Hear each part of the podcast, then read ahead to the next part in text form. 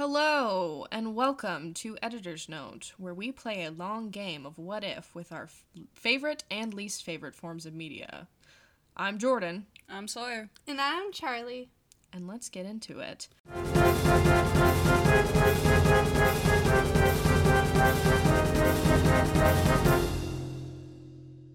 Today, we're going to talk about Criminal Minds, uh, the show. Uh, yep, Yep.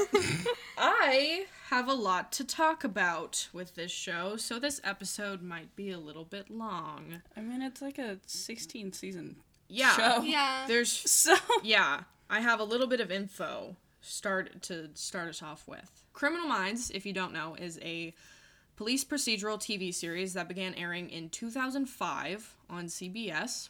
The series follows a group of behavioral profilers who work for the FBI's Behavioral Analysis Unit, or the BAU, as it's often called. And each f- episode focuses on the team tracking down a new killer or unsub, as they are called in the show.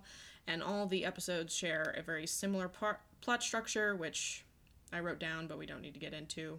It kind of does a monster of the week type thing.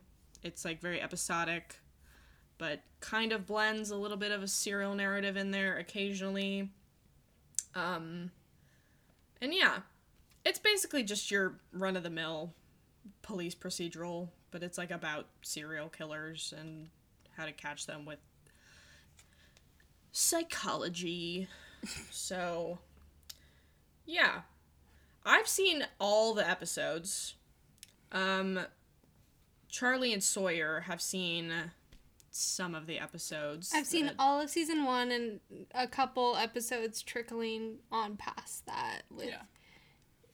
in random seasons. Yeah. I've seen one through three, and then again, like, kind of what Jordan was like, you should watch this. And we just, like, said, cool. Cool. Yeah, I signed some episodes that like I thought gave the best overview of like what the show is like. Um, but since the show is so long, 15 seasons, it's kind of pointless to like talk about like Everything specific events. So what I'm going to do, what my notes are like how they're structured is basically just talking about the overall structure of the show. So, like, instead of focusing on like something that happened in one season, we're going to talk about how the writing and the characters and the overall themes affected the show as a whole. And then, if you guys want to talk about something specific, we can do that also. But um, we'll talk about characters. Um, there's a lot of turnover of the characters in Criminal Minds. Uh, there are several instances where characters will leave and then come back, and while they're gone, they'll usually get like a replacement character to fill their role while they're gone.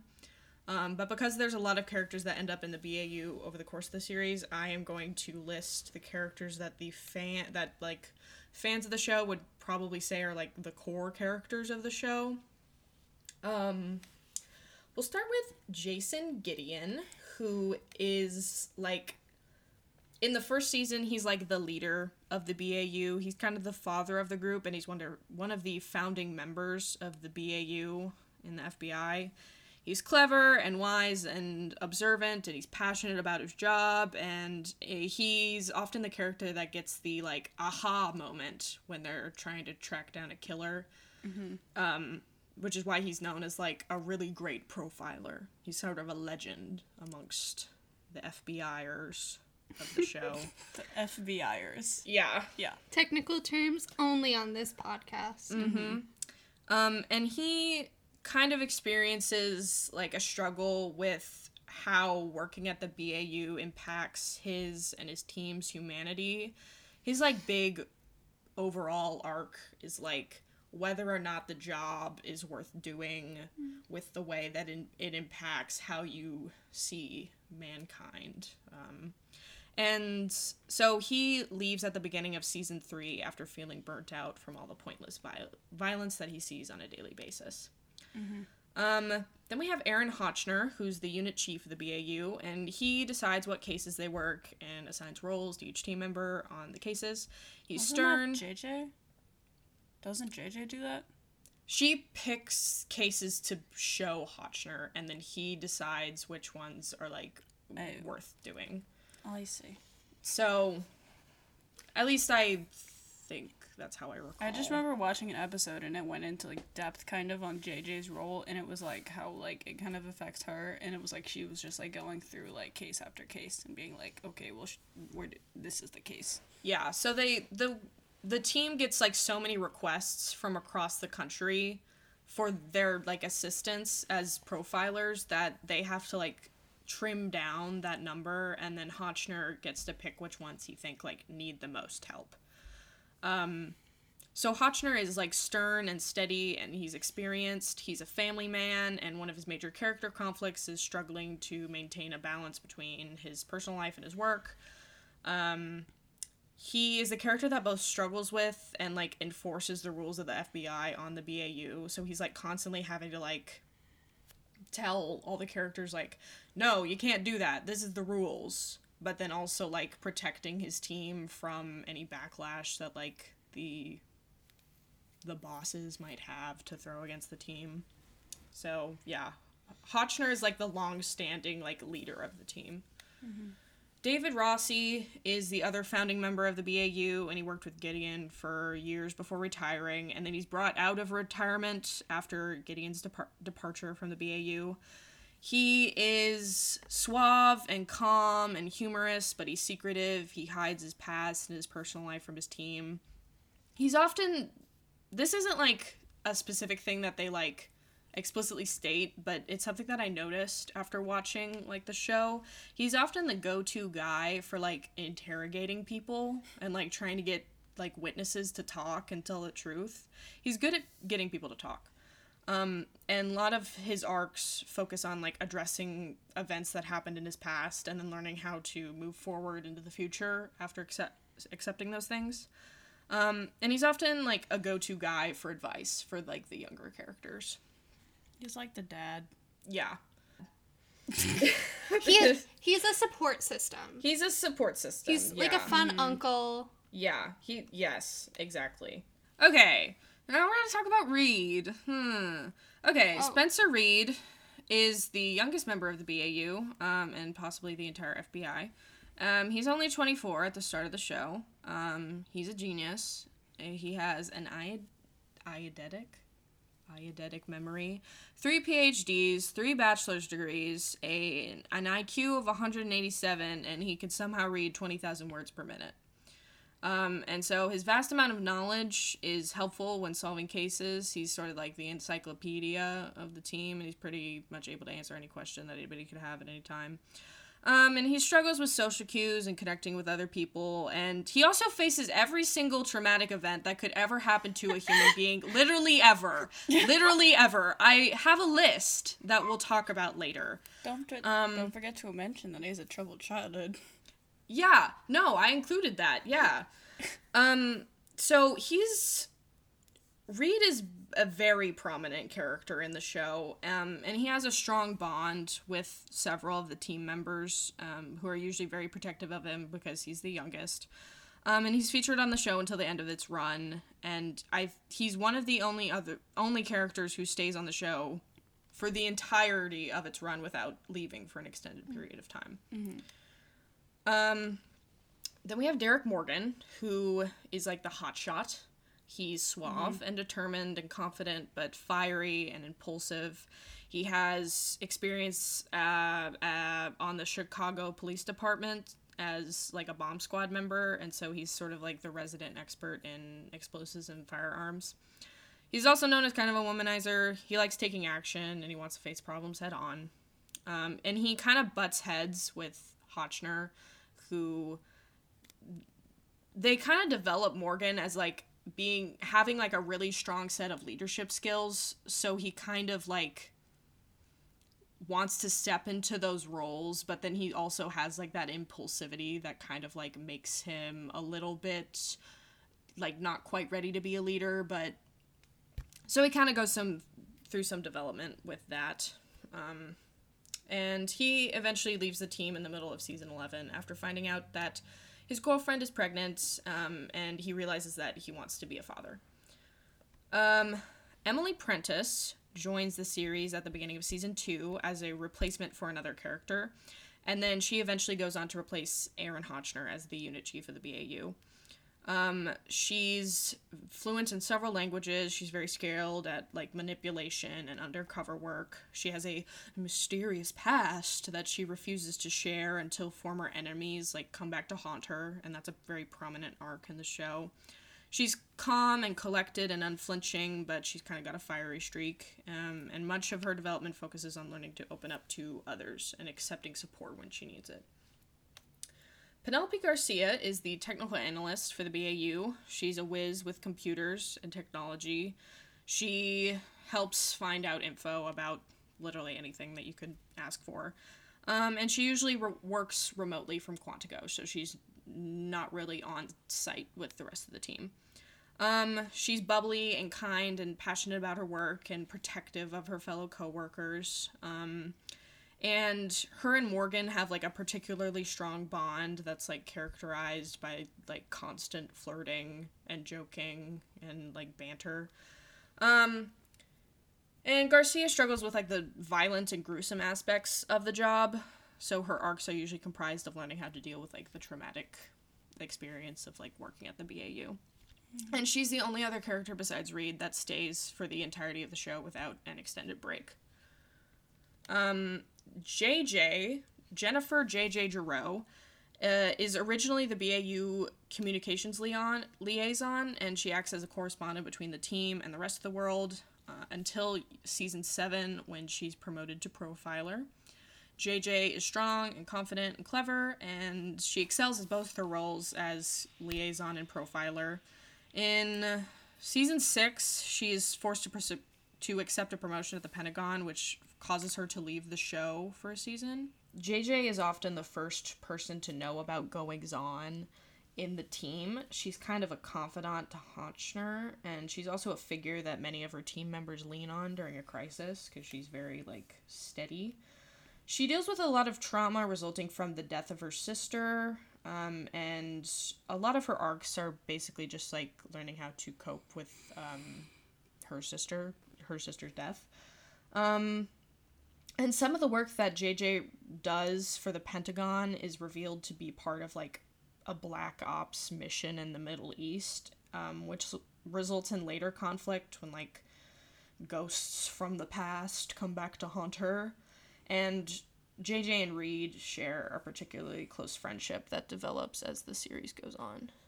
Um, yeah, so that's the main characters. There are a lot of others that all have, you know, some good qualities that are really interesting, but they are usually only on like as featured roles for like a season or two seasons or three seasons, so I figured we just kind of address the core characters that kind of make up like what a lot of fans would call the golden years of the show. Plus, like I feel sense. like I feel as though when um, you talk about Criminal Minds, that's like those characters are who you think about when. Yeah. You mentioned Criminal Minds. Yeah, most people when you say Criminal Minds are probably gonna be thinking like seasons three to like maybe seven, like that kind of mm-hmm. chunk of it. It's sort of like Grey's Anatomy. There are actually a lot of like really inter- interesting parallels that you could draw between the two shows, even though like thematically they're very very different but it's kind of like Grey's Anatomy in the way that you can like kind of chunk the seasons together in the, in terms of like who is in the cast and like what they're focusing on. Mm-hmm. So, yeah. Um, I say we move on to good yeah. things. Okay. Um, I would say my big good thing for this show is its characters. Um, in my opinion, each character is given like very clear a very clear personality and all of the actors I think embody their characters very well. Each person is distinctive and so even when a character leaves the show and someone new is brought in, it doesn't really feel like their replacement is like a carbon copy of them. Um and each team member plays a specific role in the solving of each case, and so the show is good at curating the characters' talents to fit the needs of the team. Um, and going along with that, like all the characters have really interesting relationships with each other, which without like relying on kind of like high octane romantic drama. You know what I mean? Like nobody in the show ever like sleeps with each other, but they all still have very like interesting friendships and interesting dynamics.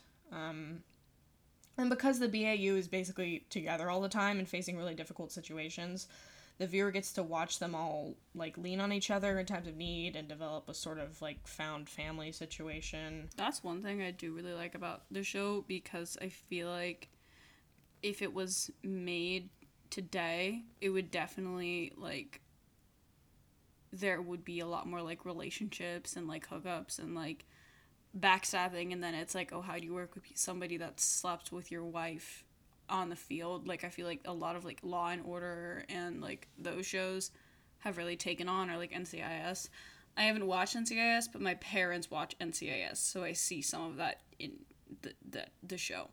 But like it's kind of rare not to have romance be a blaring aspect of a group of people. I feel like they did it really well in my opinion. Yeah. It's like it's like actually kind of interesting that like cuz it's kind of reflecting real life, like how mm-hmm. like in a an actual like setting like this, like the mm-hmm. actual FBI, like how often would people actually be sleeping together? Especially because, like, especially what they do is like such a mood killer for all emotions. Mm-hmm. yeah. We're just sort of like, I mean, I, I, I'm not an FBI agent. I'm so sorry to tell you guys this, but like, I imagine you kind of have to shut shut off your emotions mm-hmm. and just kind of go on like autopilot and just only work with the bank of information you know throughout Yeah. your day. And then you can go home and you can be a human but when you're in that job you're like it, it's just not a romantic setting. It's not a mm-hmm. joyful setting. It's and i think they balance that out of having enough humanity that's definitely mm-hmm. compelling but also have that aspect of like what we're doing is serious we're here for our job and we don't have time to flirt around unless it's morgan and garcia and in that case it's cute and it's adorable and i love it yeah. Mm-hmm. like i'm very glad they never did anything like with morgan and garcia it's just established that they're just best friends Yeah, Yeah. it And I liked me that. of like Phoebe and Joey's relationship, where they flirt all the time, mm-hmm. but they'd be like, "We're we're not like they they flirt, they're compatible, but they're also like friendship's more important. Like friendship is what this relationship is. Yeah, definitely. Yeah. Yeah. So, yeah. They there's a lot of interesting dynamics um without like having to rely on like your kind of default like oh my god, they're in love with each other. How is that going to affect everything that they do?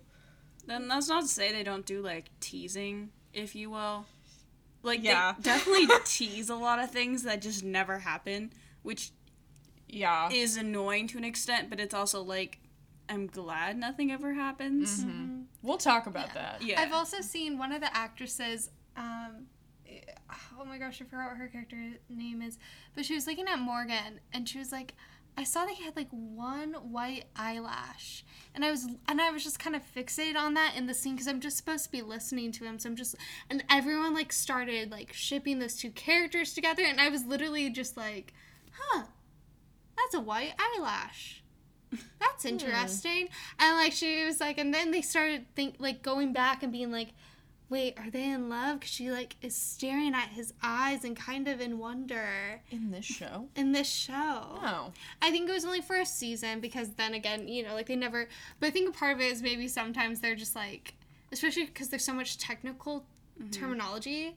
I feel like probably a lot of the actors maybe space out for like one take, and then it kind of looks like they're like really like, mm-hmm. who's this guy? Yeah. And then it's really they're just like, oh yeah, this is technical terms, and I just have to wait for the technical terms to like. Mm-hmm. Yeah. Pro- props to the writers for not like giving in to like fan wanted yeah they relationships they knew they knew that they wanted this to be like a family and not you, like they wanted it to just be like coworkers. Yeah. Yeah. That's cool. It's kind of like New Girl in a way. If Yeah. New Girl was crime fighting. None of the characters in New Girl will be able to do that job, but like similar dynamic. How dare you? Winston would. Schmidt would get captured and then he Yeah, would no, I'm no, no, no. I'm just talking about Winston. I'm joking. But you have to admit, he would bring the life to the party, and they need some joy. Mm. That's my only change. Bring Winston from New Girl into the show. Yep. Yeah. That's the rest of the episode. That's right. Bye. All right. um so yeah. Um I'd say my second like thing that the show can be applauded for is like the is I'm going to put this like broadly is the cases. Um and the whole point of the BAU in the show is that they're brought in to solve crimes that like local law enforcement can't wrap their heads around. Um, and the show does like does a lot of work to make sure that each case has something distinct and new about it. Obviously since there's 15 seasons like things get a little bit repetitive so it's not like every single case is like super unique. But there definitely are episodes where it's like wow i've never seen that done before Yeah. um, so it's like sometimes the unsub have a really interesting backstory that like, or like motivation to commit crime, and it like makes you wonder like, is this guy really a bad guy? Like, is this guy really the villain? And you know, it makes you question like the morality of the situation. Other times, it's it means that the unsub has a really interesting method for like committing murder there are some ep- episodes that feel like they could have been like the plot of a horror movie um, and then others feel like they could be like a psychological drama Yeah, they do have an F. They have FBI consultants um, on it, and every single episode's kind of loosely based on something. There's an interview on the radio many many years ago that my mother still quotes to this day because she's very into true crime. But it was the person that was the advisor for at least one of the seasons. I think he's done many, many if not all the seasons. And they were like, "Is it really hard, you know, like um, telling them all these like dark stories of all the stuff that happens?" And he's like, "We leave out the creepy ones." That's terrifying. He's like, "We leave out the worst ones. Like you think that's the worst thing, but it's like we leave out the darkest ones. We leave out the ones that like." Yeah, yeah and Huh. and to be fair, this is through word of mouth of my mother that heard it from a radio show ten years ago. But she's she yeah she, Yeah. she quotes it all the time because she's like, "Isn't that crazy?" And I'm like, "That is scary." Knowing some of the episodes, that is scary. That that's not the creepiest thing that's ever happened. yeah. yeah that's crazy i guess it is like it is like tv 14 so i mean they have to stay within a Yeah. certain like True. level true. of awfulness, but yeah, that's crazy. I have a list of episodes that I like picked out that I think are like really interesting in terms of like the case that they're sol- solving, and they're kind of all like standalone episodes. So maybe we can like put that in the description or something of the episode, in case you want to get into the show. Um, Yeah. but yeah, any other applauses for Criminal Minds? I yeah, I have one more. I think they do a really good job adding a little bit of humor, not into the situation, but into the interactions between the agents. Are they called agents? Yeah, Yeah. yeah. Okay.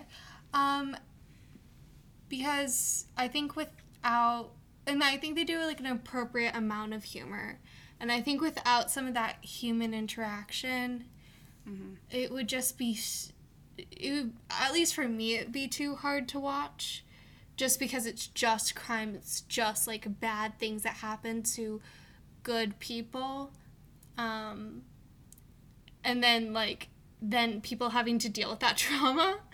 And Yeah. so I, I think they do I think their humor is one really funny. I was kind of shocked about how much I was catching myself laugh sometimes and I was like oh my gosh, wait, they're investigating like a serial killer. I was like, this is not appropriate. Yeah. But to at least have a minute where you're just laughing instead of being like horrified for the other like like 43 minutes or whatever Yeah. is really nice and I think the writers were really smart in doing that Mm-hmm. because I think without that like magic touch it would just yeah. Yeah. I could have just said the humor's good, but I didn't. Yeah. and I think that the actors do like they have good comedic timing and Yes, good delivery. all of Yeah. them. Yeah, they they're good at dramatic and comedic Yeah. acting. Yeah. So, I would say that also. yeah. Like there was sometimes where I did feel like it needed just a little bit more humanity. Because when I originally first watched it, I watched like three seasons in the span of like ten days. Um, I was on a road trip, so, but some of the episodes just felt very just like hostile, I guess, and I would have liked a little bit more human interaction. Um, I do think it's interesting how a lot of the, their interactions are on the plane. Yeah. They do that a lot. Like that's a lot Yeah. that they do that. Yeah, They- that's probably the only time because once they're on the ground, they're like at work. Yeah. So the Yeah. plane's their only time to be like Mm-hmm. mentally preparing, but also being like, I don't want to think about it until I'm actually there. Well, I mean, more more so the plane after, like at the end of the sh Yeah. episodes. Yeah.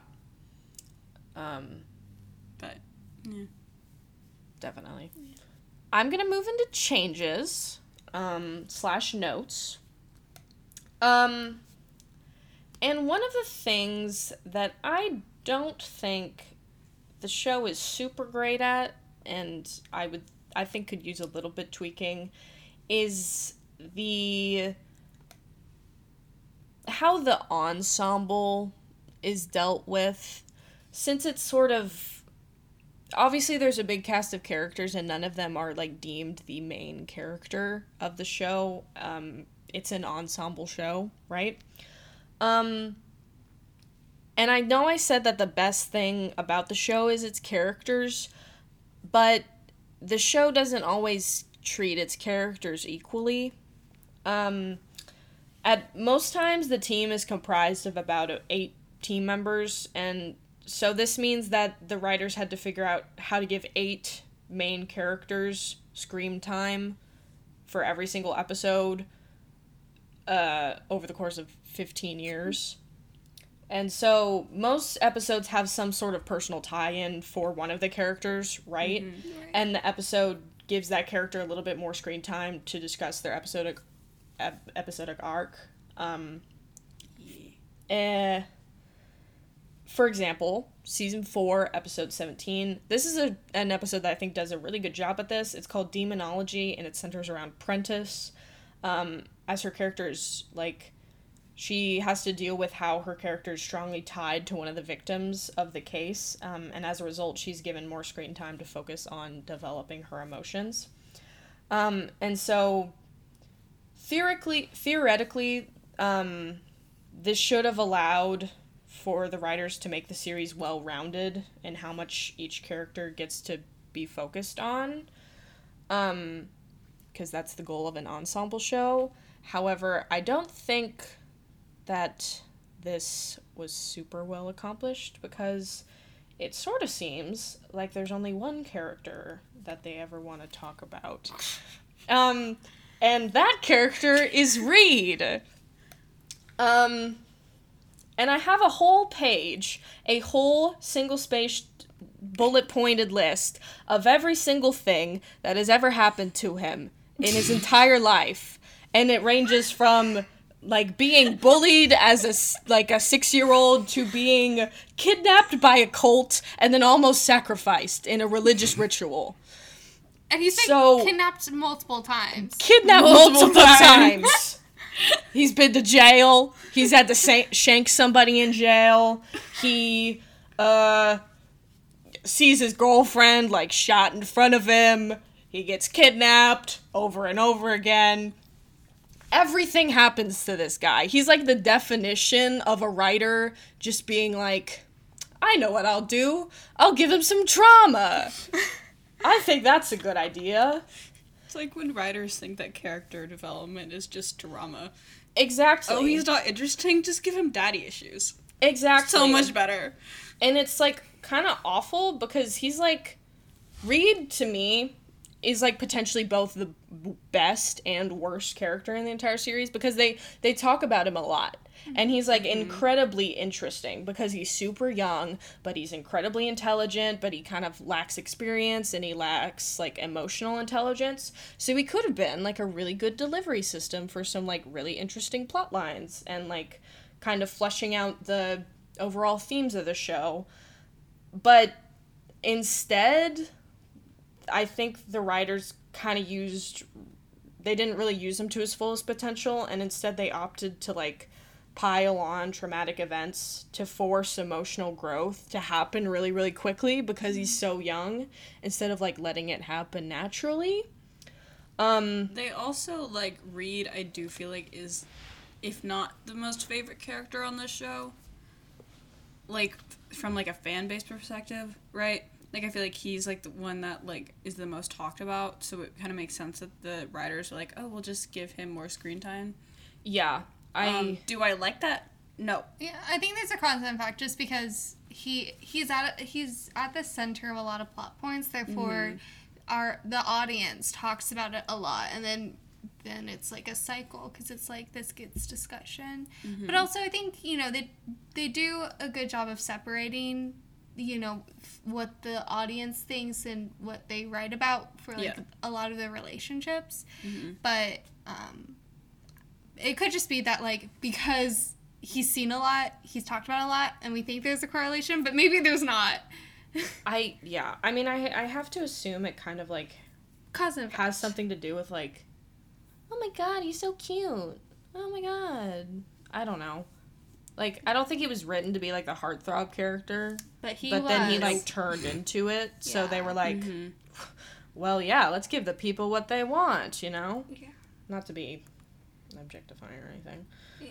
um he also just has such an interesting like when Yeah. someone knows everything they're also like well then he has to have everything also happen to him and then like that's maybe where that because it's like he's very knowledgeable so his knowledge has to live up to his life experience and i think they just tried to equalize that and maybe not the best way but i think some of them some of the things that happened to him were done really really well yeah and other things could have happened to even other characters or Did Morgan ever get kidnapped or anything? Did anything happen to Morgan?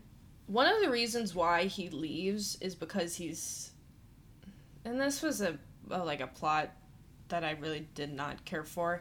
He's kidnapped by like a militia group who like wants him for something and they like use chemicals and they like burn a hole, not a Oh hole in his chest, but they like burn him with chemicals and it's weird. And then he like has to like he ends up like killing them all with one of their guns and then he has to like escape but he's dying because he got chemicals all over him and then they find him and then he's like hey guys i'm quitting this job because i want to raise my family which is Oh like my- really understandable yeah right so Yeah. very Yeah. understandable but they really they were like how about we have everything that could happen over your 11 year arc be in one day yeah Oh but ex- exactly it's like morgan has like that one like really big event Mm-hmm. they talk mm-hmm. about things that have happened in his past and that's like Yeah. some of the stuff that like Add- yeah adds to his character add to his character is. growth yes. but like things that mm-hmm. physically happen within the time period of the show it's like that one thing and that's it Yeah. i mean that is definitely extreme but then it also makes sense that that that he was like this one thing happened to me i'm i'm gonna go i'm gonna maybe Right. skedaddle right Like a, a part of me is like maybe that's not the most balanced, but then that makes sense that like that one event would be like that's my breaking point. Mhm. I I haven't been kidnapped before. I haven't had like I've had coworkers that have had that. I haven't. This happened. Oh, um, mm-hmm I'm gonna raise my child. I'm gonna maybe chill, love you all, but the, that's a lot. yeah so for Reid basically having all these things happen to him basically like ends up making him like have two flavors. Because if he's not like actively dying he kind of tends to have like a smaller role like in mm-hmm. episodes that are about other people. So like he'll solve the case but his two his two flavors end up being be smart and have bad things happen to me. So, so it's like a little bit you really want to see the potential that he has that you can like you can taste the potential but they're not mm. they're not fulfilling it. So you just kind of like wa- keep watching for him and then it's like oh you're gonna get kidnapped you're gonna get kidnapped again? Oh okay. But yeah. It's get, it gets boring I- to see the I'm- same I'm just character gonna- getting so much I think Criminal Minds, sorry, should have had a Top Gun. Either let's do touch football or let's do volleyball. Like yeah a chill. That would have been fun. That's just little. Plus, they would do Yeah. that too. I feel like they would definitely do that. I just think that would be sweet and fun. Like I like Reid's kind of like their Bob. And then Hotchner could bring his son. That'd be oh yeah cute. they kind of like they And then Reid and his son could be front. Yeah, they have like they sprinkle in like little tastes of things like that. So it's like they hint at like just more that the that that the team like Yeah. hangs out after work or hangs out like on the Right. Mm-hmm. weekends or whatever. But you kind of don't really get to see a whole lot of it. So then you you kind of get what you guys talked about earlier. Like you you like just all that like heavy emotion yeah. because they're not letting you see the good times in the team's I mean. I, I understand that Criminal Minds is definitely about the bad times. Mm-hmm. And to see the good times also would maybe be really weird juxtaposed to people being murdered. I under, I understand that. But maybe just a couple more sprinklings into like reality. yeah. Plus, like making, arguably, if you make if you only have bad times, it makes some of the bad times seem less bad. That yeah. makes sense. So mm-hmm. like, if you have like a set of like really good days and you have a bad day, it's like that was a really bad day, and then Yeah. it's like good days. Like after that, it makes like what it what you're trying to focus like the bad part beyond more central and like you can actually pay attention to it more because it's like within good times. Yes. Yeah. I don't know if that, any of that made sense, but No, that Just- does. yeah. Yeah. It's like if you keep escalating the bad times, it's like, is it really bad anymore? You have to have the balance so you can like tell Yeah. which and is I think which. the humor definitely undercut some of that. yeah. yeah. But maybe just a little, just maybe a minute more of humanity per episode. Mm-hmm. yeah. Good. Yeah. Um my next critique. I think that the show overall sort of is lacking uh, some follow through. Um, I think that a lot of the times there are like teases of like interesting or juicy storylines that just never get and like a an ending or a follow through. Um, I have a couple of examples of this. One of my one of the least one of the most annoying things that I've ever experienced when watching a show was like watching the like season period between like the middle of season 2 to the middle of season 3 where I was waiting for the show to like explicitly address how Reid literally was addicted to opiates. And because if you don't know, he was kidnapped and then like is given substances while he's kidnapped. And so he develops an addiction to him to them. And then they have this like 3 episode period where they kind of are addressing the aftermath of that event. But they're being very like they're kind of dancing around it like they're sort of hinting at it. They're showing like glances. Like he takes the little bottle of drugs out of his pocket and he looks at it but you don't know if like he's been using it in his free time mm-hmm. or you see that he's like coming late to work and he's kind of being aggressive which is sort of uncharacteristic for him but nobody none of the team members are talking about it. He's not talking about it. You don't get to see him ever like processing these feelings alone you don't get anything you know that whole thing about like don't don't like don't tell show mm-hmm. Mm-hmm. they don't do either, in my opinion. Like, They I said was- don't. Uh, like I was waiting for something solid, yeah. and I'm not saying that shows are like duty bound to spell out everything to the viewer, but in my opinion, when it's something as like as big as this, something that should have like had a very big impact on the character, subtlety is not the way to go. Like of course be What was subtle. Year, what was the year that that came out? It Like- could have been like network based. Yeah. Of not being able to show someone being Mm. addicted. Yeah. That's true. Especially because it, it. Depending on when it was, it could have been Yeah. like a lot of like teenagers and stuff are getting addicted to it, so they don't want to show it because then that could If be it like, started he's 2000. addicted, so I'm gonna get addicted. It like, started with 2005, Hmm. so around season two or three would be like 2007 ish. mhm. Yeah. So it, it could have been network based. that they literally couldn't like they had to dance around it. Yeah. but, But- then it's also like how are they able to like have the criminals Yeah. get them dosed? But it's also like a good guy can experience any like. And- eh, Especially because maybe he's so young. mhm. That, Yeah. that could be that Spencer's so young that maybe they were like, we don't want to show this to especially someone that's so loved and like kind of lusted over. Yeah. Maybe Yeah. that they didn't want to almost accidentally romanticize it just because a lot of the fans were romanticizing that character. Yeah.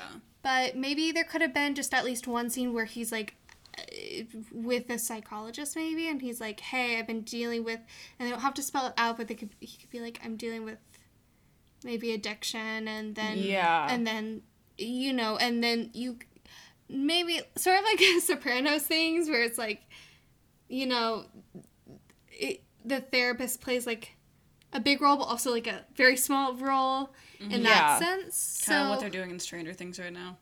yeah. Yeah. Like Yeah. I didn't I didn't need to see him like act like doing the drugs. Mm-hmm. I like again, I wanted to be shown, not told, but they didn't even bother to tell me. So I was like waiting for that whole season period, like waiting to have some information that could be like a solid yes. that that event that he went through was really bad and this mm-hmm. is the direct consequence. And I just wanted a little bit Yeah. ex- Yeah. of an No, explicit I, I think explanation. I think that's mm-hmm. fair. so But maybe because of the time and Yeah. network, it could have maybe been difficult. Mm-hmm. yeah. But I definitely think I- it's fair that maybe like again there could have been like a, a therapist or mm-hmm. session something where it's not just maybe about addiction but just that being kidnapked's traumatic and maybe him just being like also he kind of felt especially with the person that kidnapped him the first time he he saw a really good side of that character. He knew that that mm-hmm. person was very was you know hurt his whole life. And so he feels a lot of sympathy for that person mm-hmm. as well as like i had to do what i had to do. Yeah. yeah. because I may maybe I just like I wanted that that plot line to just like go on. Like I wanted it to be an arc, maybe. yeah. No mm-hmm. i think that's i And think that's fair. Instead of just sort of like the background thing of like Reid's dealing with this thing because he got kidnapped, so Yeah. let's go solve this case. I remember like watching it and then like seeing when they like showed him like with a pill bottle and I was like, when did he get addicted to drugs? Yeah. Like I remember just being like, wait, what?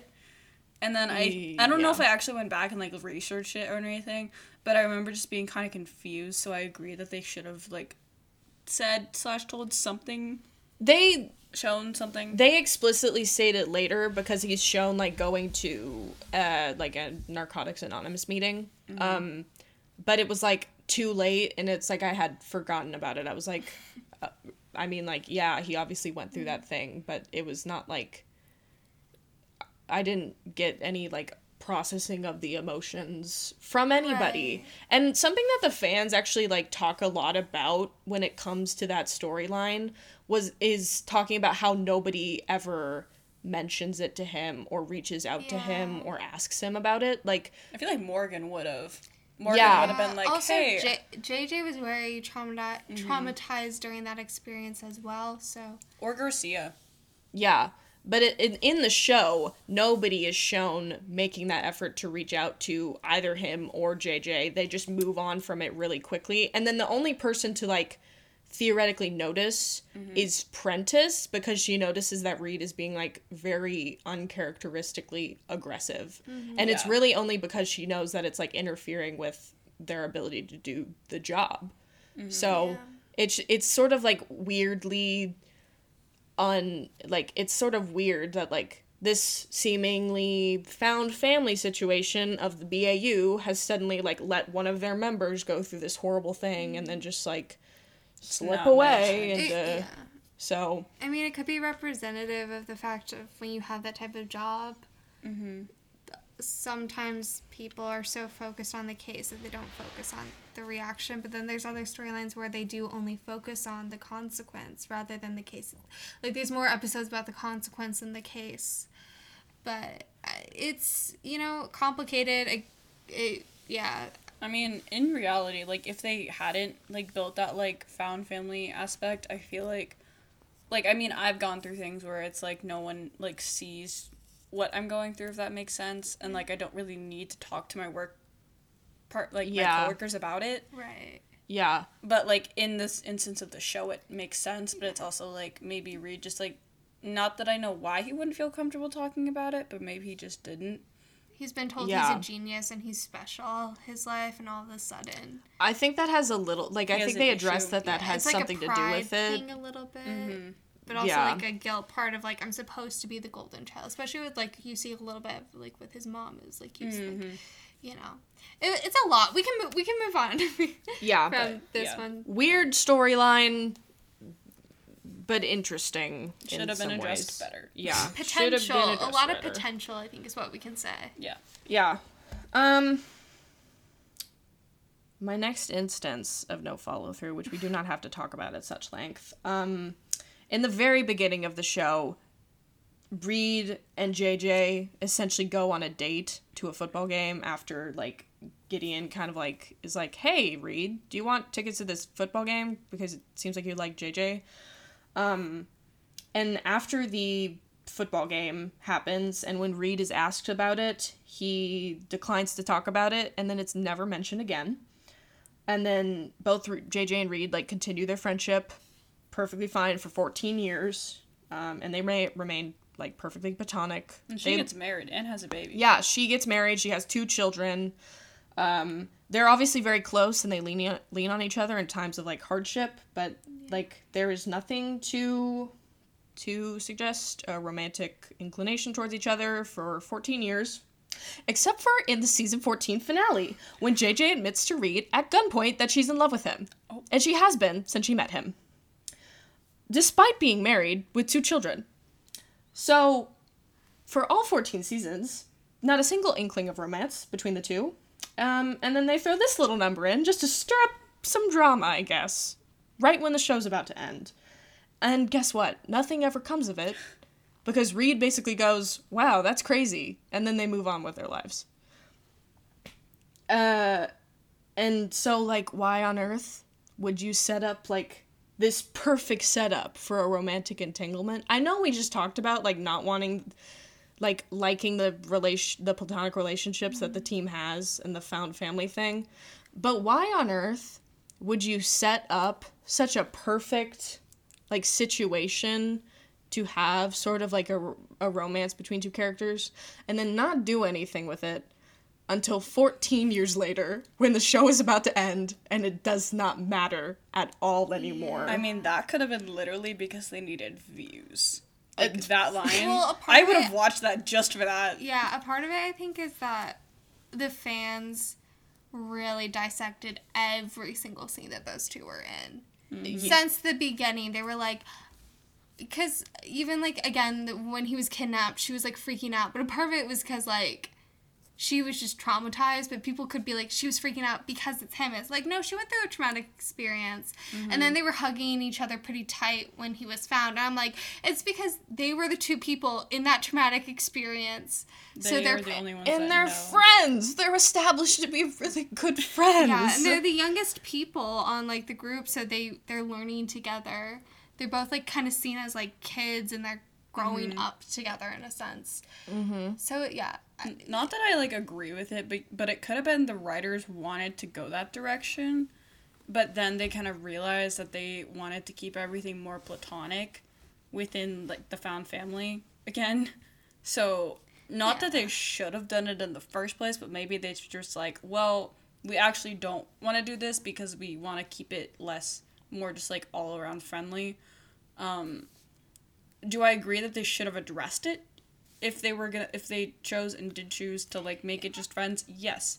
But A part of it could, that could just be why. a part of it could be also like TV shows like this have so many writers. Uh-huh. That could just be like Yeah. everyone had different views on kind of character direction. I feel like everyone had a very all the writers definitely knew what who every character was, but maybe they were just like, well, I see this for this character, and I and there was like maybe conflicting things about that. So people Yeah. were just like, well, maybe we can put it on the like back burner, and then like It, it was on the back burner for 14 years. yeah, it, it could be Yeah. something like that, mm-hmm. or I'm just kind of annoyed that she would say that after have being married and like you go through that whole plot line with her and him and just like I like her and her husband together. I think they're cute.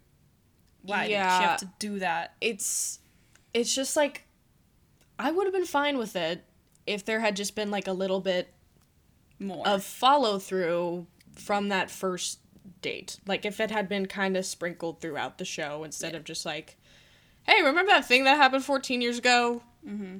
That was crazy, wasn't it? Let's bring it up again. yeah, So, I mean, it could also just be like working in such like a tight environment together that neither of them were just able were able to really do anything about their feelings if they had any. But also, Yeah. like I feel like we would have if they were wanting to do that direction, we would have seen like a, pervi- a forbidden feeling type of yeah, that would vibe that would be from a them. plot point because that's probably you know because both those that's an interesting story. yeah. Both those actors would have been able to do that like forbidden feelings like thing, but they weren't directed to, so they didn't. yeah. It's just Yeah. like it's it's just kind of a disappointment cuz like it you had a you had a plot line right there. You could have used it. I mean, I'm not saying it would have been like um I'm not saying it would have been great, but it was right there. So, I mean, it could have also been just like they didn't want to do like do it, and then the fans were like, "No." Yeah. I But- I don't know. That's just like that's just another example of like Mhm. not having like not finishing what you start or in this case finishing what you start and then waiting 15 years and then not finishing it again. Yeah.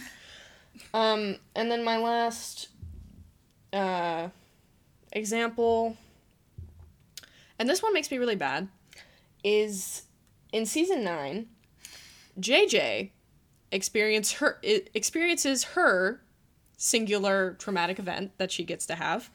Um, she's kidnapped and she's tortured because of the stuff that she did while she was like working for the Pentagon, which was actually like um, a cover for like a black ops mission that she was on in Iraq. Um, after she is saved from being kidnapped and tortured, a year goes by and she's obviously suffered a lot of trauma. Um, and the one year anniversary is coming up, and it's like a big deal because in traumatic events, like one year anniversaries can kind of have like a a reoccurring effect on whoever is going through it. Um, and so like Reid is concerned about her repressing her emotions, but she insists that she's fine. But in reality, she's seeing like the ghost of the guy who kidnapped her, like following her around. And the episode ends like really, really bleak because the ghost basically like she sits down at a desk and the ghost like sits in front of her and basically says, I am going to haunt you for as long as I can. I'm going to ruin your family. I'm going to ruin your work life. You're going to see me everywhere. I am going to destroy you. And then guess what? It's, I am not joking, literally never brought up again. They give that giant promise of this huge arc that one of the, that an extremely, like, excluded character could go through. JJ is probably one of is probably the most mistreated character in the entire series. She is given the least amount of development, the least amount of screen time. So they make this giant promise to give her like a major arc in the show. And then they never do anything with it and they never even mention it again. What season was that in? Nine. Season, she gets kidnapped in season 9.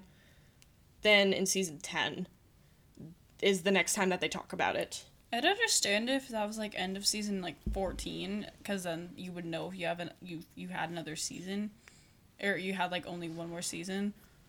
Yeah. That doesn't make sense. Yeah. She never struggles with long lasting trauma from the event again. Her personal life doesn't face any jeopardy. It's just never mentioned. And the sh- the episode is actually really interesting. I think it's probably one of the best like sh- shot episodes from for like a cinematography perspective. Um and it ends on like probably one of the bleakest notes of like any episode of Cr- Criminal Minds. Um and it like promises turmoil and it leaves you wanting more and then just nothing happens. That's sad. So it's really annoying. Yeah. I think my main thing is I would really like for there to be other geniuses on the show. mm-hmm. For there to kind of be a bank of information. Yeah. So um, they could have different geniuses on. Not that I don't love Spencer Reid. It's just to know everything. is a lot of pressure for It- one character. It's a lot of pressure for one character, and he knows everything about ev- like every little detail he knows, which is like he's a genius. That makes sense for his character, but it'd be really cool if they had different geniuses for different like. I don't know if they had like an agricultural genius, and if mm-hmm. it was like a whole Children of the Corn situation, they would have been like this corn's from this place and this soil, and blah, blah blah. Like I don't know. I think it'd be really interesting to have that bank of information, and then Reid also wouldn't feel so alone in his mm-hmm. intelligence and he, they could still do that he's the youngest one they Yeah. could still have that arc they could still have that naivete that kind of pushes a huge portion of his story mm-hmm. um and he can still be like the primary genius i just i, I think that'd be really cool if maybe they they had like other people that were like geniuses at their specific field and they knew a lot about a lot as well. I think that would be really cool. Um, I don't know how to incorporate that in there, but I just, you know, Reid's carrying a lot of the brains of the operation, and just to relieve him from some of that would be, would probably be nice. Um, Yeah. Plus, then he could like actually act like a person. Yeah. Sometimes. He would have community. I think that's Yeah. like a, yeah. Um, Yeah. I don't know. I, I, I think that would be cool. Also, the FBI works with um, accountants a lot, and I wanted that. Here's the thing an accountant is the reason that Al Capone got in prison. Wait, maybe I shouldn't talk about the mafia. Accountants are a very important part of like finding like tax evasion and i think that would be cool for at least one storyline i don't know if mm-hmm. there is one about tax evasion but i find that fascinating mm-hmm. and if they catch a serial killer because of tax evasion that would be really cool mm-hmm. There is an episode where they they team up with a guy from like the white collar sector of the FBI. Ooh. So they kind of do that. Like he's killing people, but he's committed like a lot of whatever fraud Yeah, or no, insider trading or cool. something. I don't know what episode that is, but they do do that at least well once. i'm well that puts a smile on my face Yeah. Um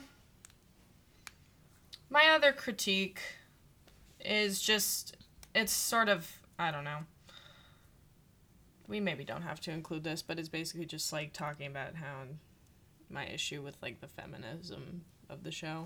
We if can you do want to talk about it yeah I'm down. Yeah.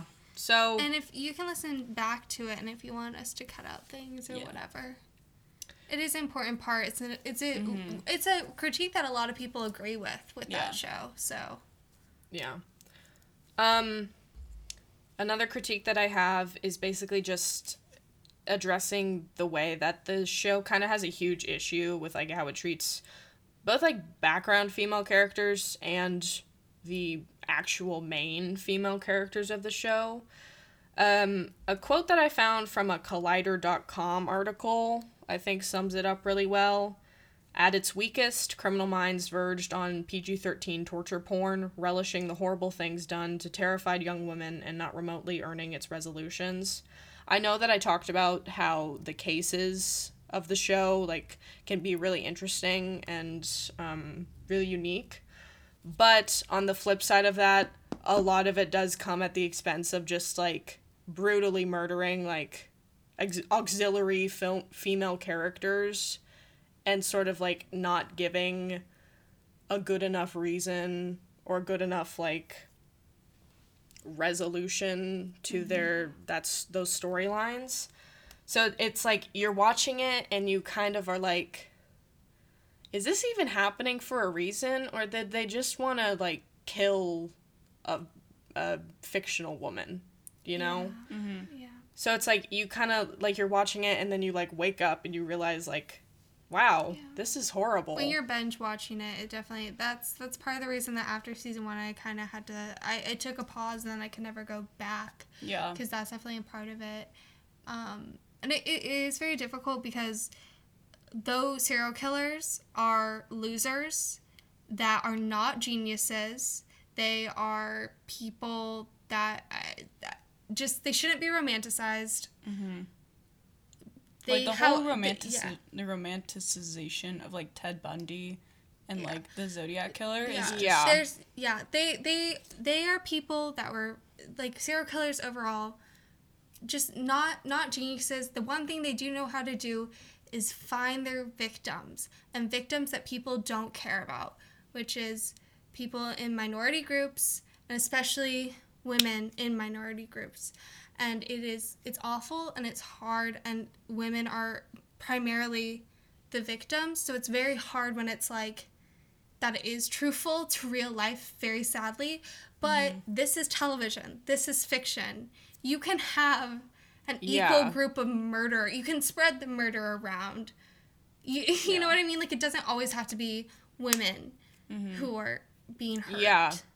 yeah. It ca it's fiction. You can add a little bit of fiction into the murder a little Yeah. bit. A lot of the times I find the female like unsubs, the female killers like really interesting and really compelling characters. Like I like mm-hmm. I'm watching their episodes and I'm like, "Wow, this is you know, usually something like it has a different narrative than like all the thousands of other cases that they've already talked about where there's, you know, a man doing the murdering."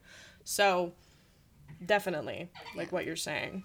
But it, yeah, it's it's difficult because women are just they're they're so targeted in crime.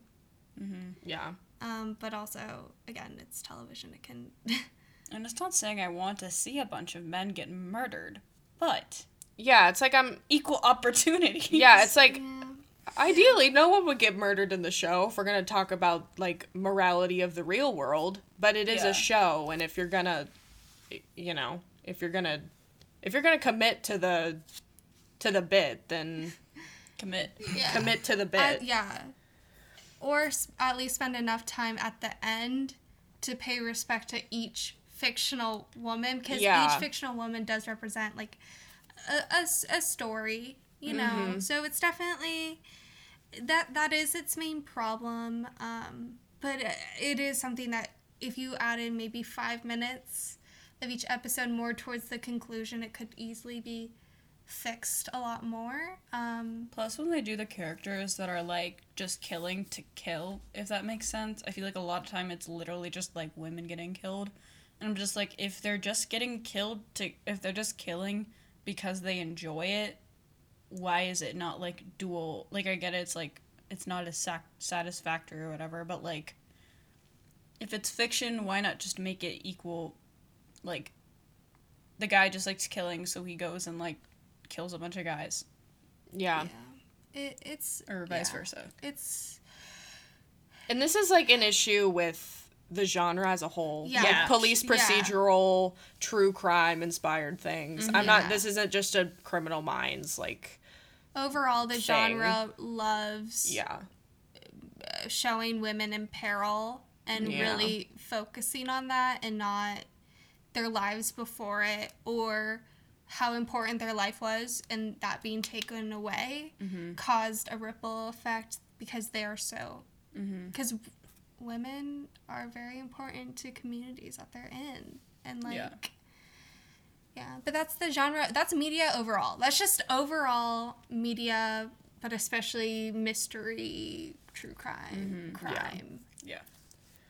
And and then the other side of that, with not just like the overall what the show's about, like um like I think that the show just kind of doesn't do great with like the f- female like characters that have a spotlight, E- especially um like harm against women has always been like a device to further development for main male characters and criminal minds has no shame in like continuing to do that. There are multiple instances where like a side character like a like a reoccurring female character will just get comp like just murdered for the sake of developing a male character for instance Hotchner's wife. She dies, so Hotchner can get dead wife points. Uh, Reid's girlfriend, Maeve Donovan. She's basically given zero character development of her own. She's basically introduced as like the female version of Reid, and then she's shot in the head in front of him so that he can have dead girlfriend points. Uh, Erin Strauss, who's like the boss of everybody, is never allowed to develop further than like the bitchy boss who wants to like destroy everybody in the BAU. She's she's drugged, forced to break her sobriety, and then murdered on the street by the serial killer of the season. So, yeah, multiple instances where just like really poor treatment of female characters for the sake of uh, for the sake of developing a male character.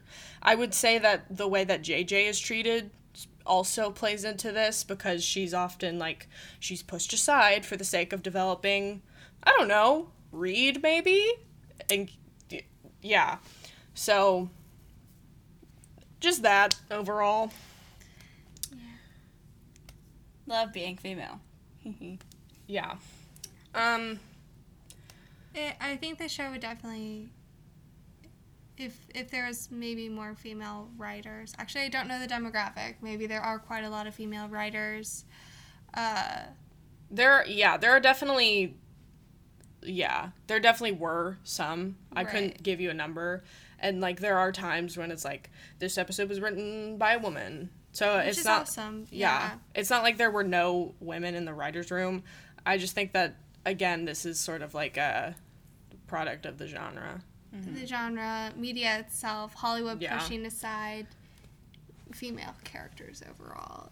Yeah, um, which does not excuse criminal minds, but it also shows why that trend was so prominent in that show and is so prominent in many shows. is just overall, and, and again, this started in two thousand five.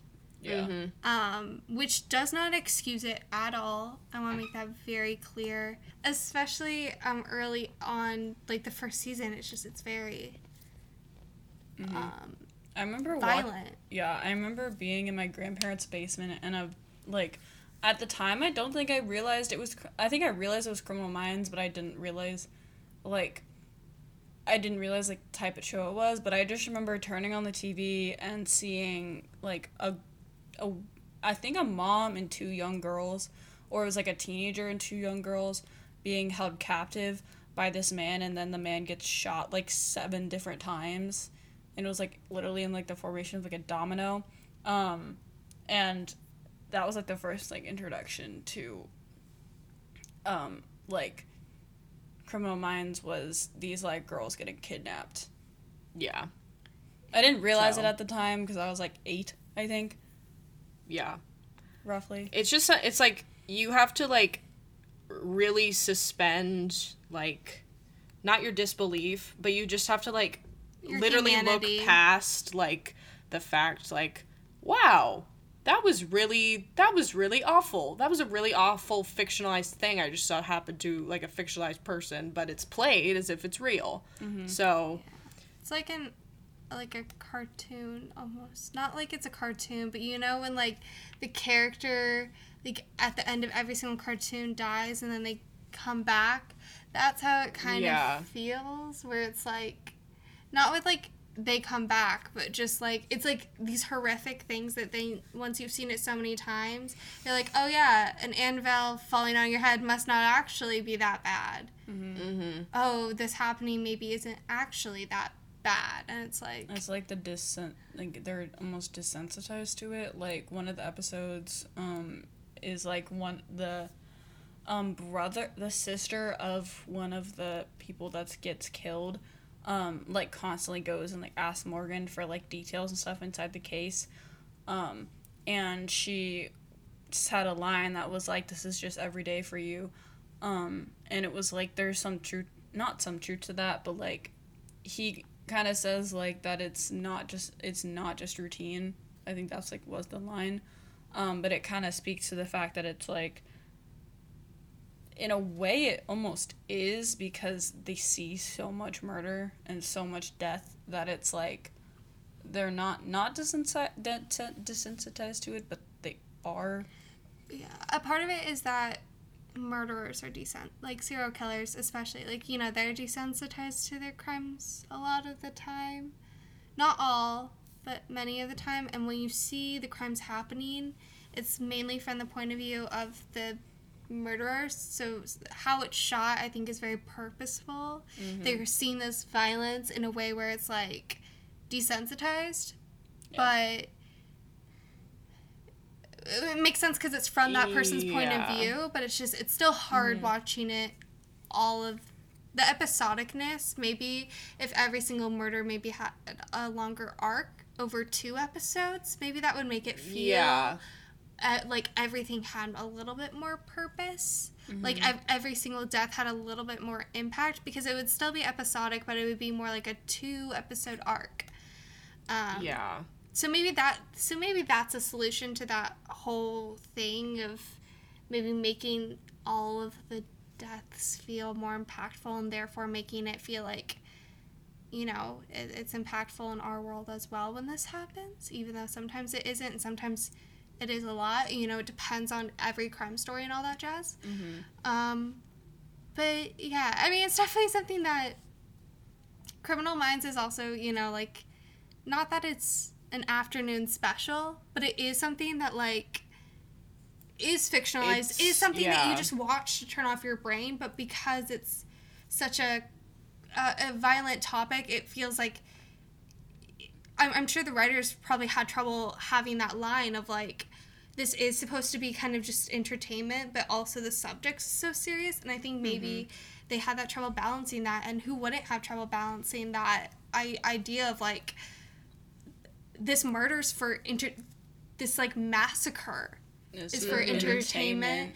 and that must be really hard and but also it's like there are episodes that are incredibly entertaining but it, it's hard balance it's it's Yeah. hard to balance and I, I don't fault anyone who's on that or anything it's just like overall how do you how do you talk about such a serious thing in a way that's still compelling entertaining humorous humane uh, and will make people keep on watching it and also treating it like it's this horrific thing Yeah. it, it's a, it's a lot Yeah. I think that my like my main overall issue with the show is mm-hmm. that I was watching the show and I kept watching it because I was waiting for it to reach its fullest potential. Like the mm-hmm. potential that I could could could see from the very first like episode it's a the great very first pilot season. side note great pilot Yeah.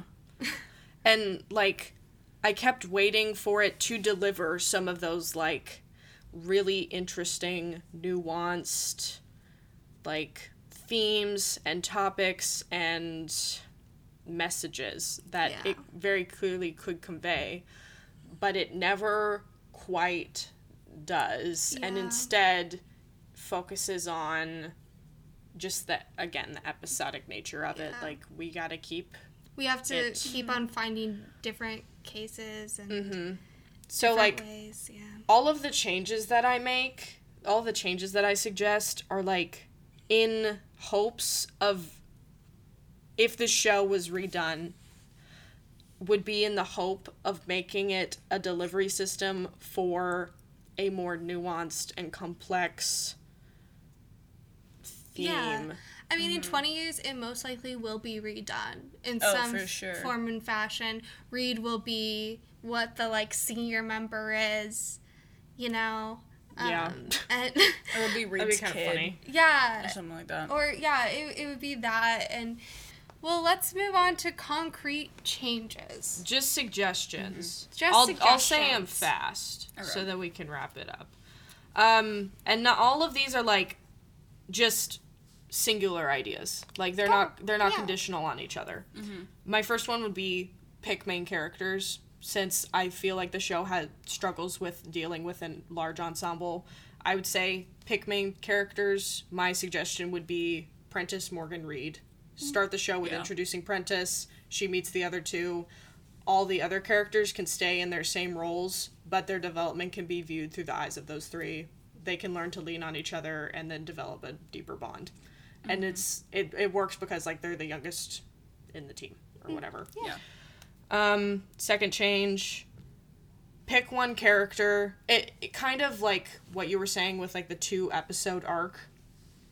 Again, to try and balance like the show's ability to handle an ensemble, I would say pick one character to get an, an extended narrative arc over the course of a season, and then split the time of the season between focusing on the overarching story and one off cases where other characters can be the star, and then pick a new character when the next season happens.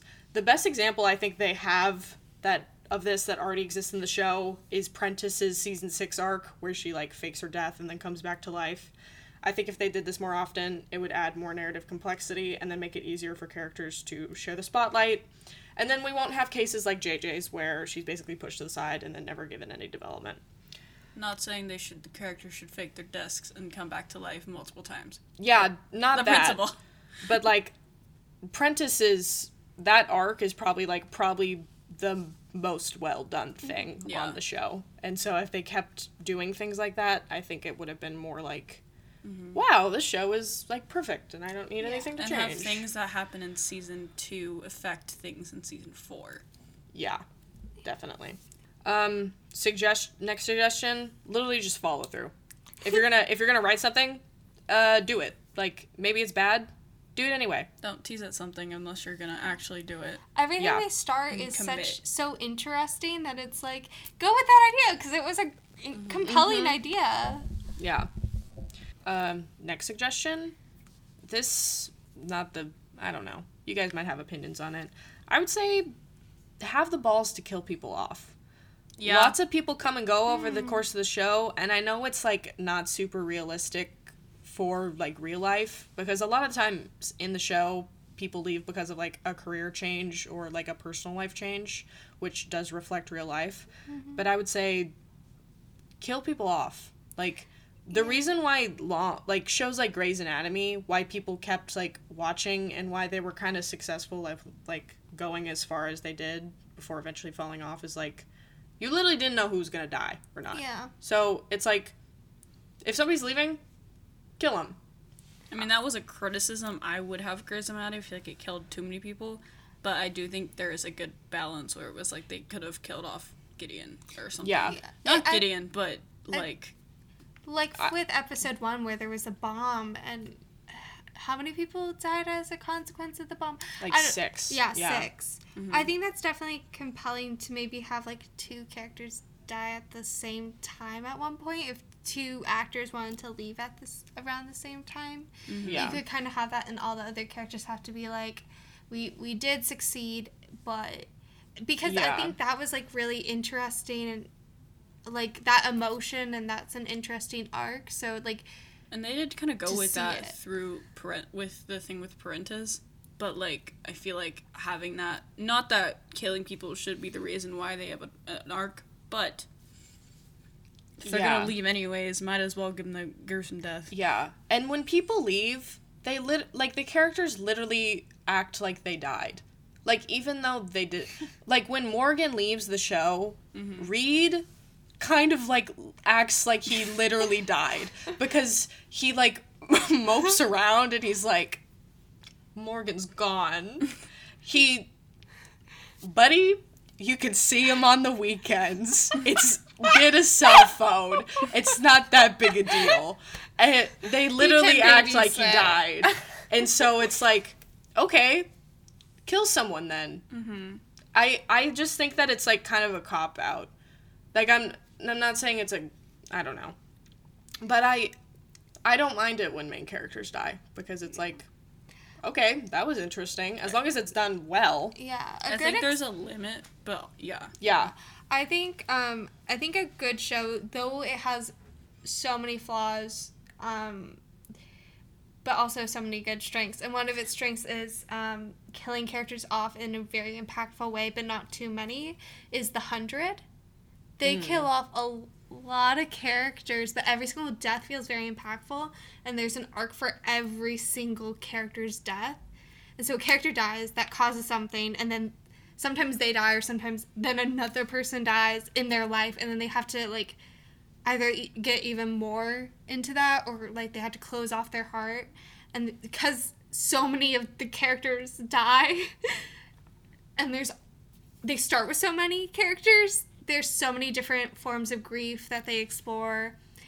I, I mean some not written the best way some written amazingly but i really like how the hundred kind of writes off their characters mm-hmm. Yeah. I it's just it's like if you if the show is so okay with killing off like side female characters, kill off a couple main characters too. You know? Plus, plus, like as like an actor, I don't think any of them would be actually opposed to like getting killed on screen. yeah. I mean Like that's kind of like not that I want to be killed on screen to say, but I feel like that's like a fun acting challenge to be like, okay, I'm gonna die now. yeah. Like I think the draw of not killing the characters is always because it's like You can well they could back. come back Yeah. because they're not dead and they don't want to do the whole like coming back to life thing again. I know they did it with Prentiss, but like it was very clearly planned to be like that. yeah, Um, so yeah, kill a couple people off. I think it'd be funny. Um, spread the humor. we say after like we hate murder we hate this Just kill all the Yeah. men. Um, Not actually. the show we talked about this already. The show's not awful and is it, it's not the worst in its diversity, but it definitely has issues. Um, I would just more diversity of women, people of color, yeah different. I don't know. Yeah, yeah uh, overall, Overall, diversity. ability like Yeah, yeah Yeah. There's So- yeah I. Yeah, I'm. I'm probably not the most qualified person to talk about it. So more diversity, please. Um, and then my final change, and this goes back to my like overall criticism of the show that I talked about, is that I wanted the core of the show to really be the question of, is this job worth it? And I wanted the show to explore the deep effects that a career in the BAU can have on a pers- person and whether the highs of saving a life of saving lives day after day is worth the personal toll that the losses can take. Because like yeah the team saves lives and most of the time they're successful but once you become like the only line of defense between a seemingly like endless onslaught of pure evil and just like the average American citizen, how long does it take before you just completely break down? yeah And like I just wanted them to address like all these questions. Like how long can you keep your humanity? How long how are you willing to do whatever it takes to save the greater good? Or are there lines that need to be drawn in the sand when it comes to certain things? Could have been interesting if they would have taken like a character from season one and maybe like I don't remember what her name was, but I remember really liking her in season one, like the one that got replaced with Prentiss. L. L. It would have been interesting if they would have brought her back, but she was like an unsub at that point. Like A, I think a lot of people share that opinion. A lot of fans Yeah. share that opinion. just like taking someone who like obviously broke from being in that job and then bringing her back and making her the villain essentially or like mm-hmm. not necessarily her character but i think that's just for character first character that came to mind. But like doing something like that because then that could question like where was the breaking point? Like where did like this mm-hmm. job can lead to that? Yeah. So And it's like since it's since they're working for a government agency, since it's the FBI, I kind of wanted them to sort of for like the the big bad like end villain to be like the FBI almost.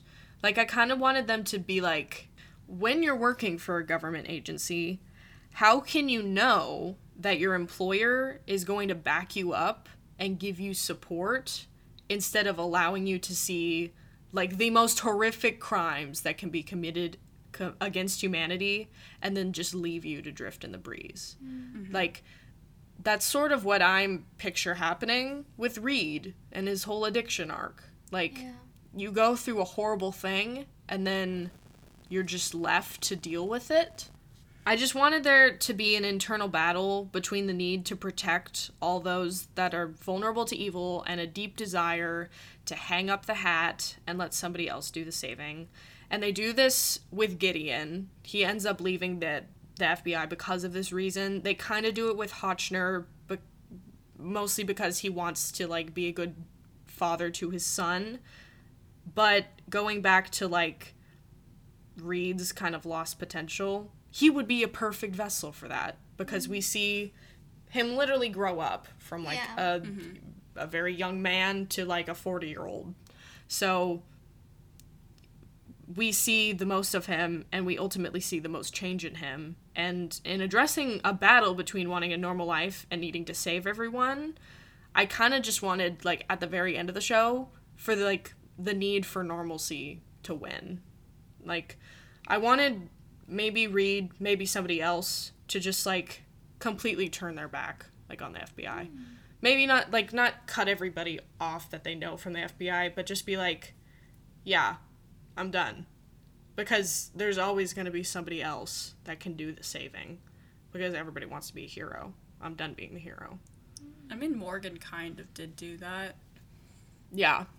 I guess. But But- maybe in a, like a more balanced way. Like Yeah. that's his whole arc through 11 Mm-hmm. um, years. Yes, yeah. So I just wanted I wanted there to be like the big picture. I wanted there to be a big picture instead of just just being like, "Hey, here's a show about murder." Isn't this fun? Wow, cool. Yeah. So, Beyond murder, but the psychological effects of like yeah. having having uh, to be relied on for it, and obviously that job's necessary, but it it, it doesn't mean that yeah. it doesn't come with all this stuff. Yeah. It's like if it's a show about criminal minds, Yeah. then maybe we need an equal focus on the criminal profiler minds and how it all comes back to to get ya once the job is done at the end of the day. I mean they did kind of address that with Gideon's character. I know. I just wanted it to be like throughout More. the show. Yeah. And like a big thing. Like I kind of wanted all the characters to struggle with it, like at least at some and, point. and some are saying that normalcy is worth more, and others are saying being a hero or just, Mm-hmm. you know, protecting what you believe in is worth more. To yeah. have, and then being like, neither is wrong Mhm. because a job affects you in different ways and it, it's a it's a complicated job and a complicated life and Mhm. it, it's yeah it's a lot but i think that's a great addition to have that be a struggle that everyone goes through at different times and some at the same time but with differing ideas or the same idea Mm-hmm. and because even though you want to change it to have like three main characters it does still have such a wide ensemble that they would have time to do that throughout 14 15 seasons So yeah. Just a bigger through line in terms of theme and message in the form of questioning the job, is what I'd say. Um, that's all I have. Any further thoughts? All that being said, it's a fun show and I like watching it. No, yeah. I, I It's a feel good like show. I feel like maybe we yeah. There's there's problem areas, but that doesn't mean it's a Mm-hmm. bad show. It's a good show. People love it. That's why it had 15 seasons. And it really truly has such well-written characters. Even if maybe there's an unbalanced arc for all of them, their the characterization is Mm-hmm. so it's just so good. Um You can also kind of find a character to relate to within all of them. Yeah. Like, play the fun like text her in in person be like okay what criminal minds character am i and then yeah. what they respond to you will say a lot what will Mm-hmm. it say i don't know but that that's a fun little thing that would you could do woo Who? Yeah. It's. I mean, I watched. I watched 15 seasons of it, so And a lot It's- of other people did too. yeah, a lot of pe- other people did too. So The fact that it's being taken off of Netflix is so annoying. Yeah, It's on Paramount, but it has Paramount, or at least this subscription that I have to it, has commercials. Show. that being said netflix if you ever did want to give us an original series um we would we would love that a lot. Thank you so much netflix. You're wonderful. You're amazing. Contact us. We're very interesting people um if you would want to give us any space at all. Thank you. We could fill that criminal mind space. Yep. yep It's the exact same show, but I play every single character and I say every single line. Yep. So i'll do lighting that's my pitch. I'll direct it. Um, yeah. So, sorry if this episode was a little chaotic. This show was kind of a hyperfixation for me, a little bit. So I just have a lot of. Again, I like have a love slash hate relationship with it because it's like I want it to reach its po- fullest potential, but it's you know it's still a good show. So, um, and as always, we truly wouldn't change a thing because then we would be out of a job. Thank you so much for watching. Make sure to follow our socials. Yes, follow, please follow our socials. We use little sound bites for to make TikTok videos and we have some fun little graphics on Instagram.